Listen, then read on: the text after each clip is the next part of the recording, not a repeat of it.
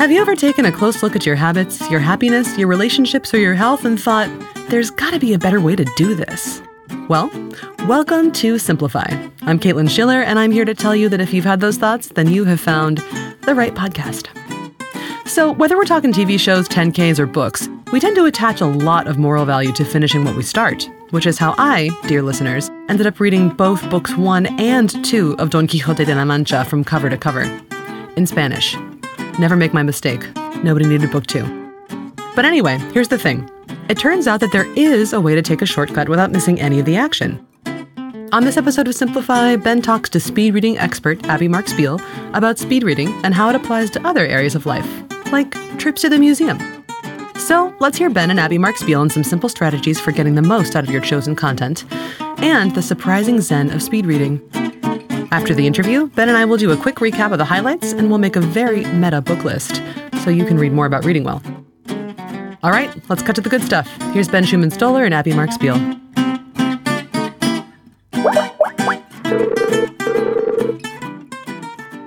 So thanks for coming onto the podcast. Can you briefly introduce yourself with your name and uh, title of choice? Okay, sure. My name is Abby Marks Beale. I am a speed reading expert. I am also what I call a reading ambassador, that I really want to work on helping people maximize their reading. And I feel like I'm the one that can spread that word as an ambassador. Cool. Reading ambassador. So what's your story? How did you how did you get into I, I know on your website there's a story that involves a fortune cookie. Maybe maybe you can explain that or or another story uh, of how, how you became a, a speed reading expert. Um, it kind of happened kind of naturally. So way back when I was growing up, I would say I was not the person that loved to read. And when I went into college, I was definitely not the person that loved to read. I never understood why anyone in their right mind would want to read a newspaper on a daily basis. I just didn't get that. I was like, why, why torture yourself with that? and um, I went through college, all four years. I went to Boston University, and um, I really struggled with trying to do the reading assignments. Um, I was never one to pull an all night or just to read because I felt like it was a waste of time. I would read things and then not remember them. So, like, what was the point? And then after I got out of college and worked for a couple of years, I saw an ad uh, for a company that was looking for people that had a degree, were willing to travel, and that they would train you. But it didn't say what it was. but I applied because it was that was where I was at at the time. I got the job, and ironically or not, I think it was divine intervention. What it was is a company that trains college graduates to teach kids in private schools speed reading and study skills. And so I learned their program. The company was called READAK, R E A D A K. They're still around. Mm. And it was just for, you know, grades 5 through 12. Mm-hmm. And then um, after I stopped traveling with them after two and a half years, I said, What do I want to do? I said, You know, I think I want to make this into something for the older set, not just for younger, but for older. So that's kind of how it all started. It was 1988 when I finally made that decision to do that. Wow. I will say I did uh, get a master's degree in adult learning, which also was very helpful um, because I, I understood better how people learned and kind of took all of the things that I had been learning about reading and put it together with educational purposes.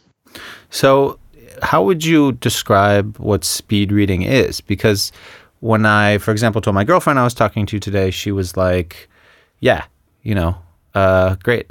you, read you, you, read fast. And I was like, oh my God, you have no idea what speed reading is. I was like, she actually has no idea what speed reading is.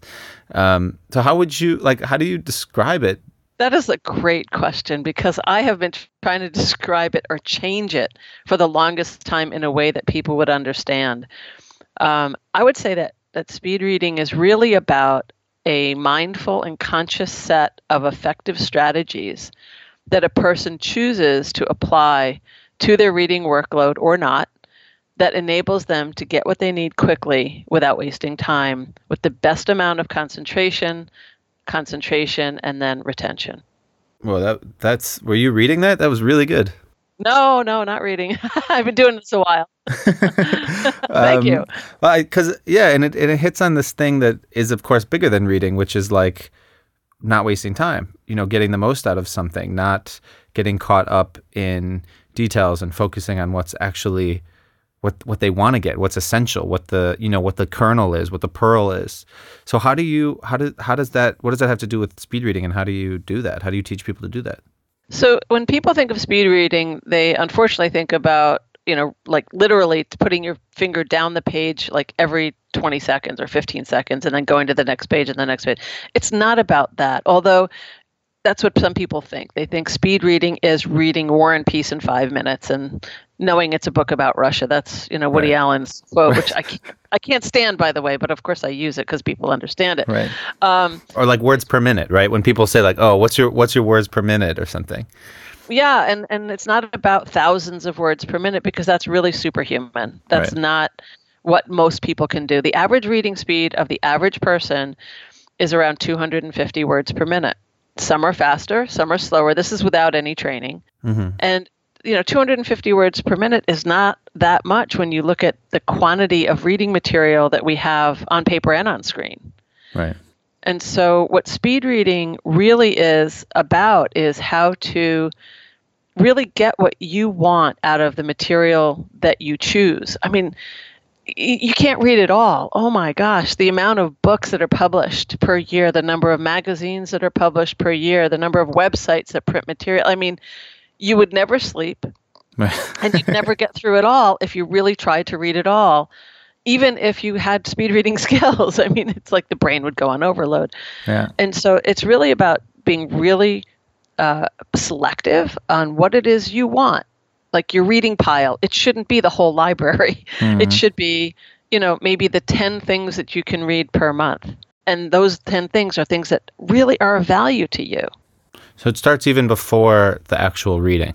Oh, totally. It's a thought process. It's a thought it's, process. It's an intention. It's a mindful, conscious, active way of approaching your reading. It's like I always ask myself when I have time to read, I have I have a stack, I have material to read, and I look at the stack and I go, oh, okay, which of these things resonates with me the most? Which one do I want to read? Hmm. The most, and I will put that to the top of the pile, and I will read it.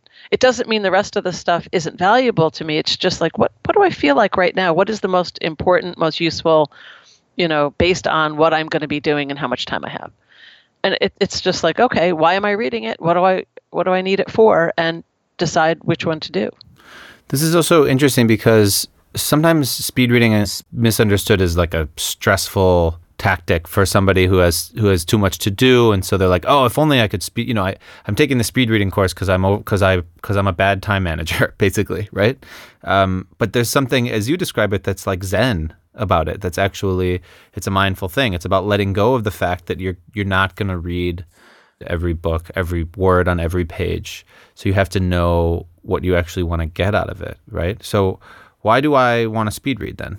I love the word zen by the way. That was perfect. I'm going to keep that. so the question is why would you want to speed read? Yeah.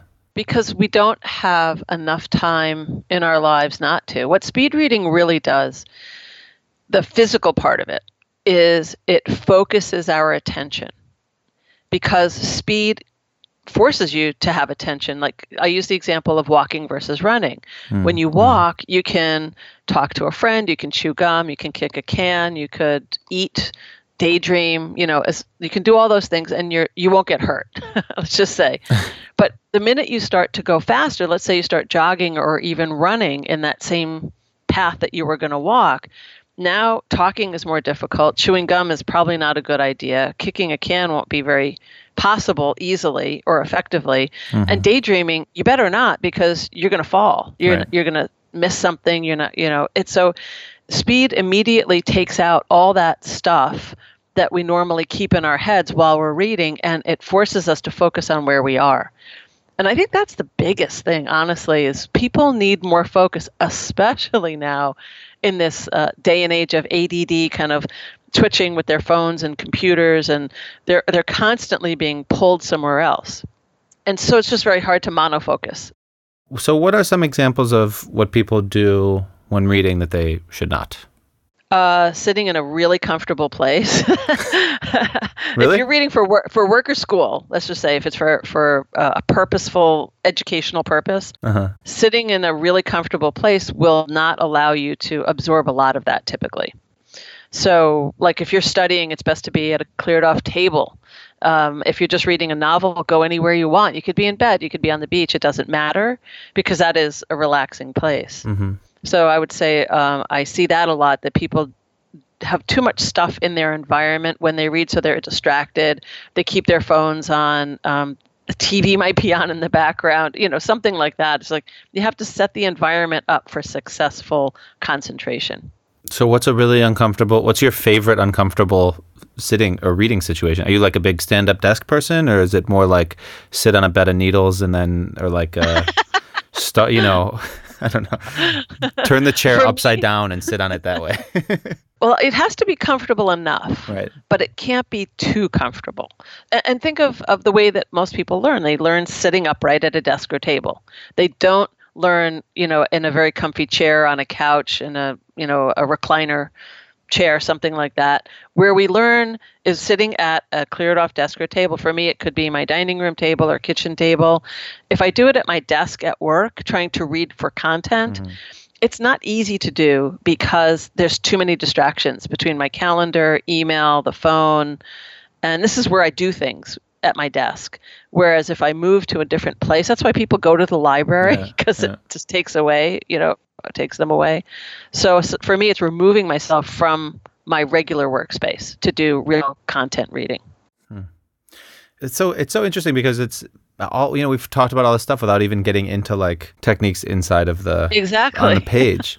um, my one of the favorite ones that I've used is um, I don't use the card technique, but you should explain what that is. But I've I've done the um, what did you call it with the indenting on each side of of the of the page. Two thirds underline. Two thirds. Is that the one where you where you from the from the right side and the left side? You sort of start about a thumb's width from each line. Yes, yes. Um, I call it like two thirds underline, where you don't go far left, far right, but you take like one finger or two fingers, even your index and middle finger could be together, and you just kind of start about a third of the way in the line, and you your hand goes under the line until about a third to the end.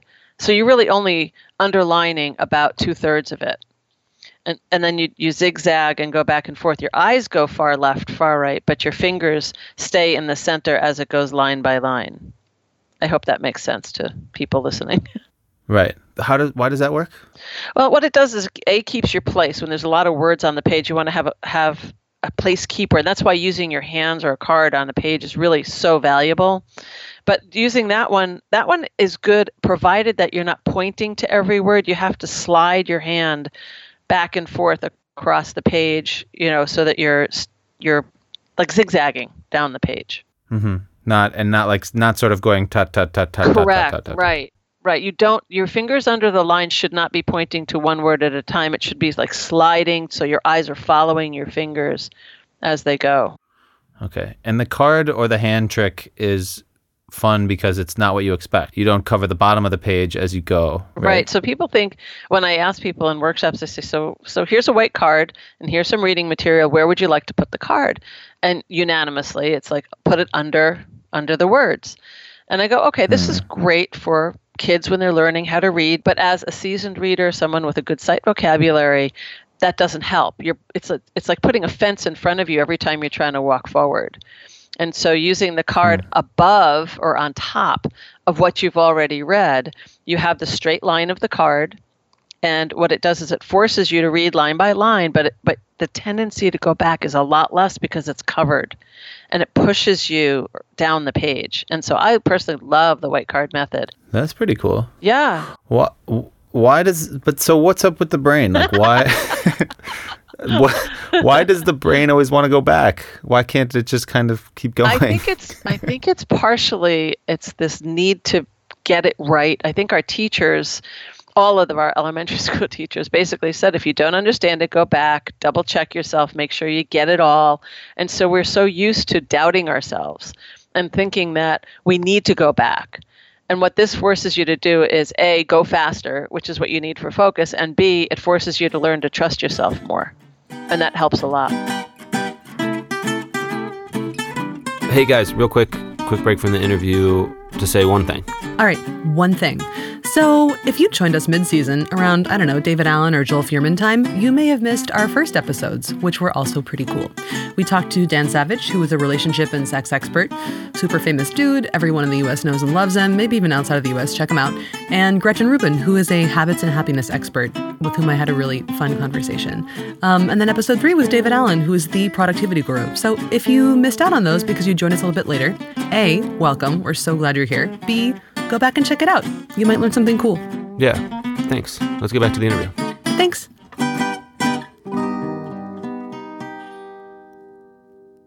Which of the sort of bad habits that you mention have you personally struggled with? I would I would say all of them. I mean, I'm I'm just like anybody else. It really is. It's a I.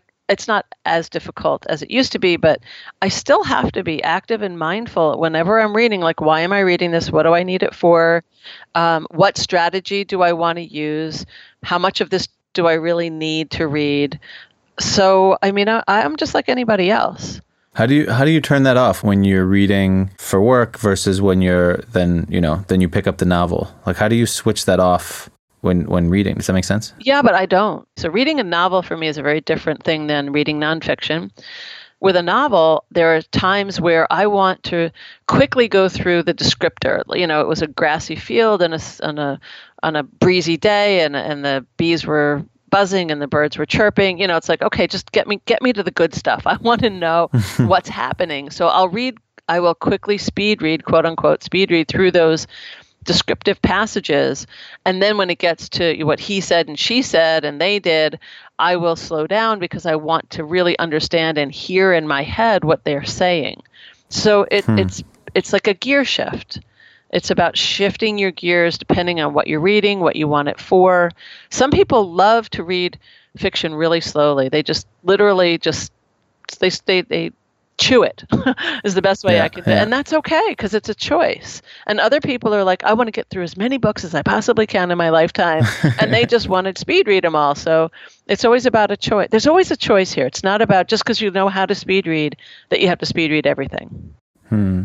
What about speed reading have you found you apply to stuff that is not speed reading? What what from speed reading can we apply to life and get more out of it? so uh, I'm laughing because um, if you ever go to a museum, there's always these placards up on the wall, you know, that describe what the picture's about or that statue. And so by learning, I use this concept called keywords. Reading keywords, I can quickly get what I need and move forward and go to the next one, go to the next one. I could probably go through a museum in half the time as most people at this point because I, I read the keywords that's up on the placards and so, so in real life that's that's that was just one that kind of came to mind. No that's good. So but the keywords are i i heard this episode of your podcast so i'm i'm like a i'm like an expert on this now basically. Go ahead. Keywords is something that we also teach people at blinkist to pay attention to. I mean you mentioned in your podcast about and also in the book um, look for longer words, words that the, a sentence seems to be seems to be the most important word in the sentence. Mm-hmm. We go even one e- more easier step, which is like look for anything in bold. Look for something with a number next to it that could be like part of an outline. Mm-hmm. You know, look for um, look for the things that the publisher or the author was clearly trying to draw, draw your attention to without even you having to find it. Mm-hmm. You know. Mm-hmm. Yep, that's that's it. Cool. Um, can I ask you a couple more, like uh, just quick ones? Yeah, you're. Yeah, I love it. Go ahead. Okay. So, um, what's the what book did you last read? What book did I last read? Oh my. Uh, well, so in in uh, another part of my life, I have become a homeopath. I'm not All sure. Right. I'm not sure if you know what that is. A lot of people don't. Yeah, for sure. It's huge here. Yeah, I'm glad. I'm glad. It needs to be more huge here in the United States. And so the books that I read primarily are all about homeopathy. So when you ask me that, I'm like, I'm going to say a name of a book, and you guys aren't going to know what it is, or no one's going to care. So uh, I don't know. Well, now you, you definitely now you definitely have to say it. Now it's called the homeopathic treatment of depression, anxiety, bipolar disorder, and other mental and emotional problems. that sounds like that sounds like something I would want to speed read. There you go. And it's actually very good. It's a good read and I'm enjoying it. So but there's a lot of reading in homeopathy and I will say right now that I would have never, ever become a homeopath if I was still that college student that hated to read. Because since becoming a homeopath, I've added two bookshelves into my home because there is so much reading to do. And so, because of my reading skills, my upgraded reading skills, I feel so confident attacking that. That didn't scare me at all about becoming a homeopath. And so that that's been a great benefit for me. Wow. So So this could also have to do with homeopathy if you want. But what are what are three books you you did not write, but that someone should read if they want to know more about, um, I guess, about speed reading or homeopathy? um, one is called The Unlimited Power. Anything by Tony Robbins.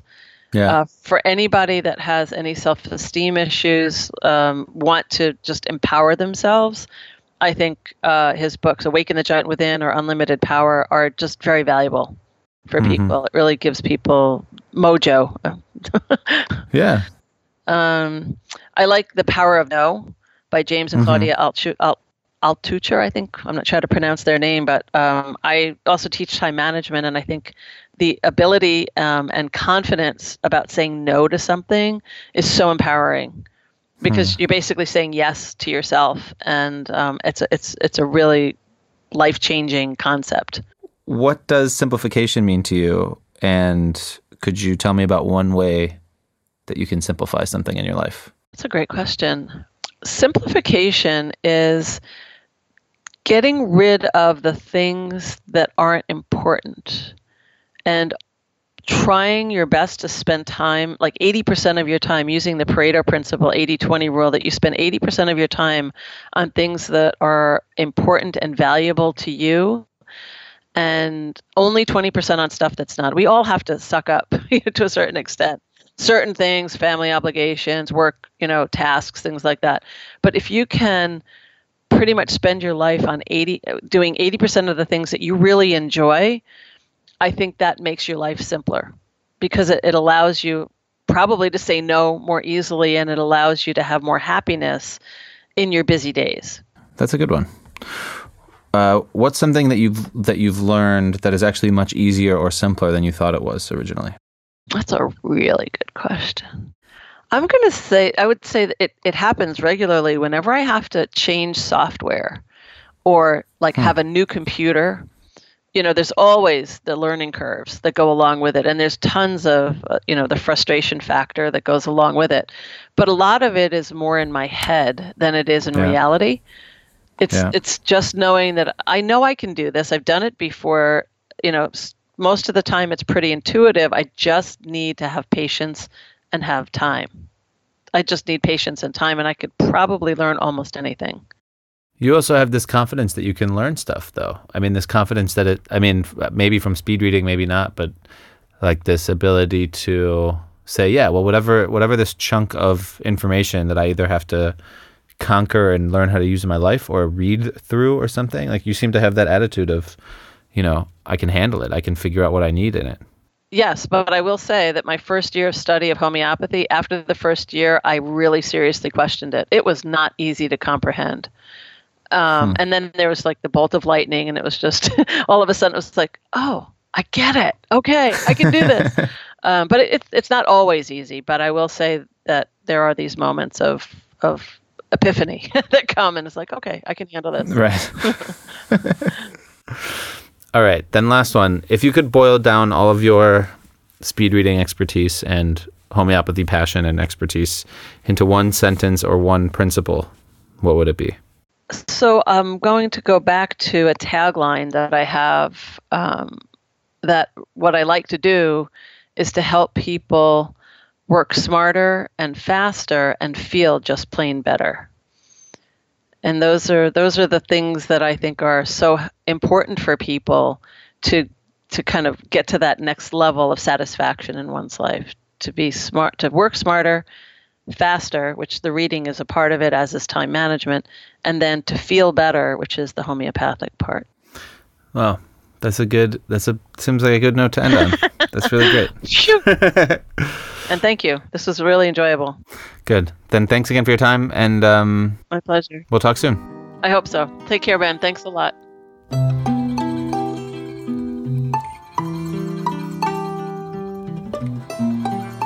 Welcome to the bookend, where we end with books. A bonus one. The last one this season. You you got to speak to speed reading expert Abby Marks Beale. What was the one takeaway from this interview that everyone should remember? Okay, it's really simple and it's really cool, and it's this. People think of speed reading as like that scene in The Matrix where Trinity calls Tank, and he's like operator, and, and she's like, I need to learn how to fly a B two X one helicopter or something, and he like uploads it into her brain how to fly it. Mm-hmm. Like people think speed reading is bzz with your finger on a page, like bzz, I got all the information, I got the whole book, mm-hmm. but it's not like that. Like it's about knowing what you want out of a book, and then knowing how to find that information. That's the key. What do you want to? What do you want out of a book, and how do you get it? So, what were the questions that she asks to figure that out? Right. There's a couple questions, but the main one is the one that I remember and the one that I take away is why am I reading this? If you ask why am I reading this before you open any book, you'll already be closer to being a speed reader. You'll already read faster. So cool. By the way, that also prevents you from picking up books that you wish you'd never read. Yeah, exactly. That's exactly. So, why did you want to speak to Marks Beale? Yeah, I mean, that's kind of a, this is kind of a podcast about books, and we did our six episodes, and all of our listeners are big book people. Everybody likes the bookend because it's books, books, books, books, books. So it's kind of a treat, I think, to talk to a speed reading coach. And um, oh, Abby Marks Beale wrote this fun little book, uh, the the the Ten Days to Faster Reading, and it's full of little approaches and techniques that help me read. So I just thought it would be something like we could share with our with our listeners. Nice. It's the perfect bonus episode. Yeah, perfect bonus. Oh, right. And we should recommend her book, 10 Days to Faster Reading. Can we go into books a little bit already?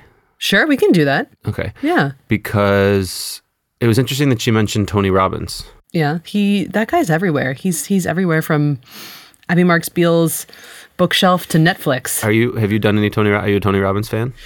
Uh, I'm not. I'm not a convert yet. I started watching the Netflix documentary, and he was not what I was expecting. He's really intense. Yeah. But yeah, he seems to reach all sorts of different people. Yeah, it's funny the people who who who latch on to his teachings. It's kind of unexpected sometimes, but I think that's kind of what his power must be. Anyway, this is about Abby Marks Beale Right. and her reading list. It's not about Tony Robbins. Sorry, Tony. We'll get to you soon. Hopefully. Call us. Yeah. um, all right. Then books. I can recommend a couple of good books about reading if people are interested. For example, How to Read Literature Like a Professor by Thomas C. Foster. How Fiction Works by James Wood. It's kind of a classic. And then there's um, a classic from 1940 called How to Read a Book by Mortimer, Mortimer J. Adler and Charles Van Doren. Um, the cool thing about the last one, the 19, the book from 1940, How to Read a Book, is it shares this idea with Abby Marks Beale of pre-reading and making sure you know what a book is about before you open the book. Is there anything about that's not about reading exactly? Did you pick any others? So, yeah, I mean, it, this is like I just want to recommend this book to people who like words and people who like ideas because the Elements of Style is by Strunk and White, William Strunk and E.B. White, and it was first written in the 1920s. It covers like it kind of looks like a grammar book. It covers like log, like how to use a comma, um, but then there are other chapters about logic and how to structure arguments. Ooh. And when you get into that and you actually understand it, then you start reading others' works in a different way. Start reading other books, scanning for the argument, scanning for the logic. And I really like this book. Ooh, you're obsessed with this book. Yeah. I had, I'm going to keep kind of keep going about this book. You got 20 seconds. I had a teacher in high school who once told me, who like told everyone in the class, if you keep this book next to your bed, read a page of it every night, you can be like a professional writer or have a professional life as a writer. And it kind of happened. I mean, I Yeah, write stuff. you do. So thanks, Miss. Collins. Yeah. Aw, thanks, Miss Collins. That's Yeah. nice. Yeah. I once bought 10 copies of the book, no joke, for the office. Mm-hmm. But they're gone. I, th- I hope that people took them home and read them, but I don't think so. You're probably like shimming up people's dining room tables right now. I'm kidding. Yeah. Yeah, I've used it too. Its reputation is deserved. My dad gave it to me when I was, I don't know, 10 or 12. See? Yep. So that was it. That's the last bookend. All right. Are you sad? I mean, I feel a little melancholy, but I know that there will be more good books to come. There are a lot of other books in the world. The podcast glass is half full, Ben. I'm excited to take a little break, yeah? What are you going to do? make season two. I thought you were going to go to like Maui and cool out on the beach or something. No, I'm going No? to Sicily. Oh, But actually, we're going to make season two, right? we're going to make, well, I don't know. Do you guys want season two? That's mean. We are absolutely going to make season two. I'm already excited about it, and we have some some plans and schemes. Yeah. So in the meantime, everybody can read the books about reading which are exciting. And read Abby Mark's book, 10 Days to Faster Reading, because then you can read all the other books about reading faster. Mm-hmm. And then we'll be back with like a crazy new set of guests. Also, for those of you who joined us a little bit later in the season, maybe there was a particular author you liked and it attracted you. The first couple of episodes are pretty awesome as well. The earliest three, what were they? They were Dan Savage, Mm-hmm. who Gretchen is Rubin. a yep. Dan Savage is a sex and relationship advice columnist, super famous in the U.S. Gretchen Rubin, who is a happiness and habits expert, and David Allen, who is the productivity guy. So if you missed any of those, start back at the beginning. It's a very good place to start, as Maria von Trapp would say. All right. Anyway, Let's end, let's, get out end of it here. then. Thanks for listening to Simplify. This episode was produced by me, Caitlin Schiller, Ben Schuman Stoler, Nika Mavrodi, and Odie Constantino, who volunteers for bankrupt cities, repairing the streetlights, vacuuming library carpets, and serving as a crossing guard for children on the way to school. He's a great, he's really a great guy. Really stand up citizen. Yeah. Um, if you enjoyed this episode or feel you learned something, uh, we ask for the last time this season to please consider sending it to someone else who you also might think will learn something or just enjoy it. We're really grateful again for all of you who, who took us way beyond what we were planning in terms of how many people were going to hear about this podcast. So thank you, thank you, thank you. And please keep leaving us ratings and reviews on all the places Pocket Cast, Apple Podcast, Overcast. Etch a sketch. I just All right. Simplify is made by the same people who make Blinkist, a learning app that takes the world's best selling nonfiction books and condenses them into focused little capsule of audio and text you can listen to or read in just 15 minutes. Right. We made another unique voucher code for this episode. It's for 14 days free. So if you want to try Blinkist, go to blinkist.com slash friends. Use the code MONOFOCUS, which you heard in the interview. That's one word, M-O-N-O-F-O-C-U-S, MONOFOCUS. Awesome. You can email me and Ben at podcast at blinkist.com and let us know what you've been reading lately and to tell us what we should read next and who we should interview for the next season of Simplify. Yeah. I yeah, mean, get in us know. touch. Give us feedback. We would love to hear from you. All right. Well, this was really fun. This was, It a fun season. It was. I'm Thanks, happy. Ben. I'm happy. Me too. All right. Then, in the meantime, be good. This is Ben and Caitlin. Hi, Caitlin. Hi, Ben. Checking out. Checking out. Bye. Bye.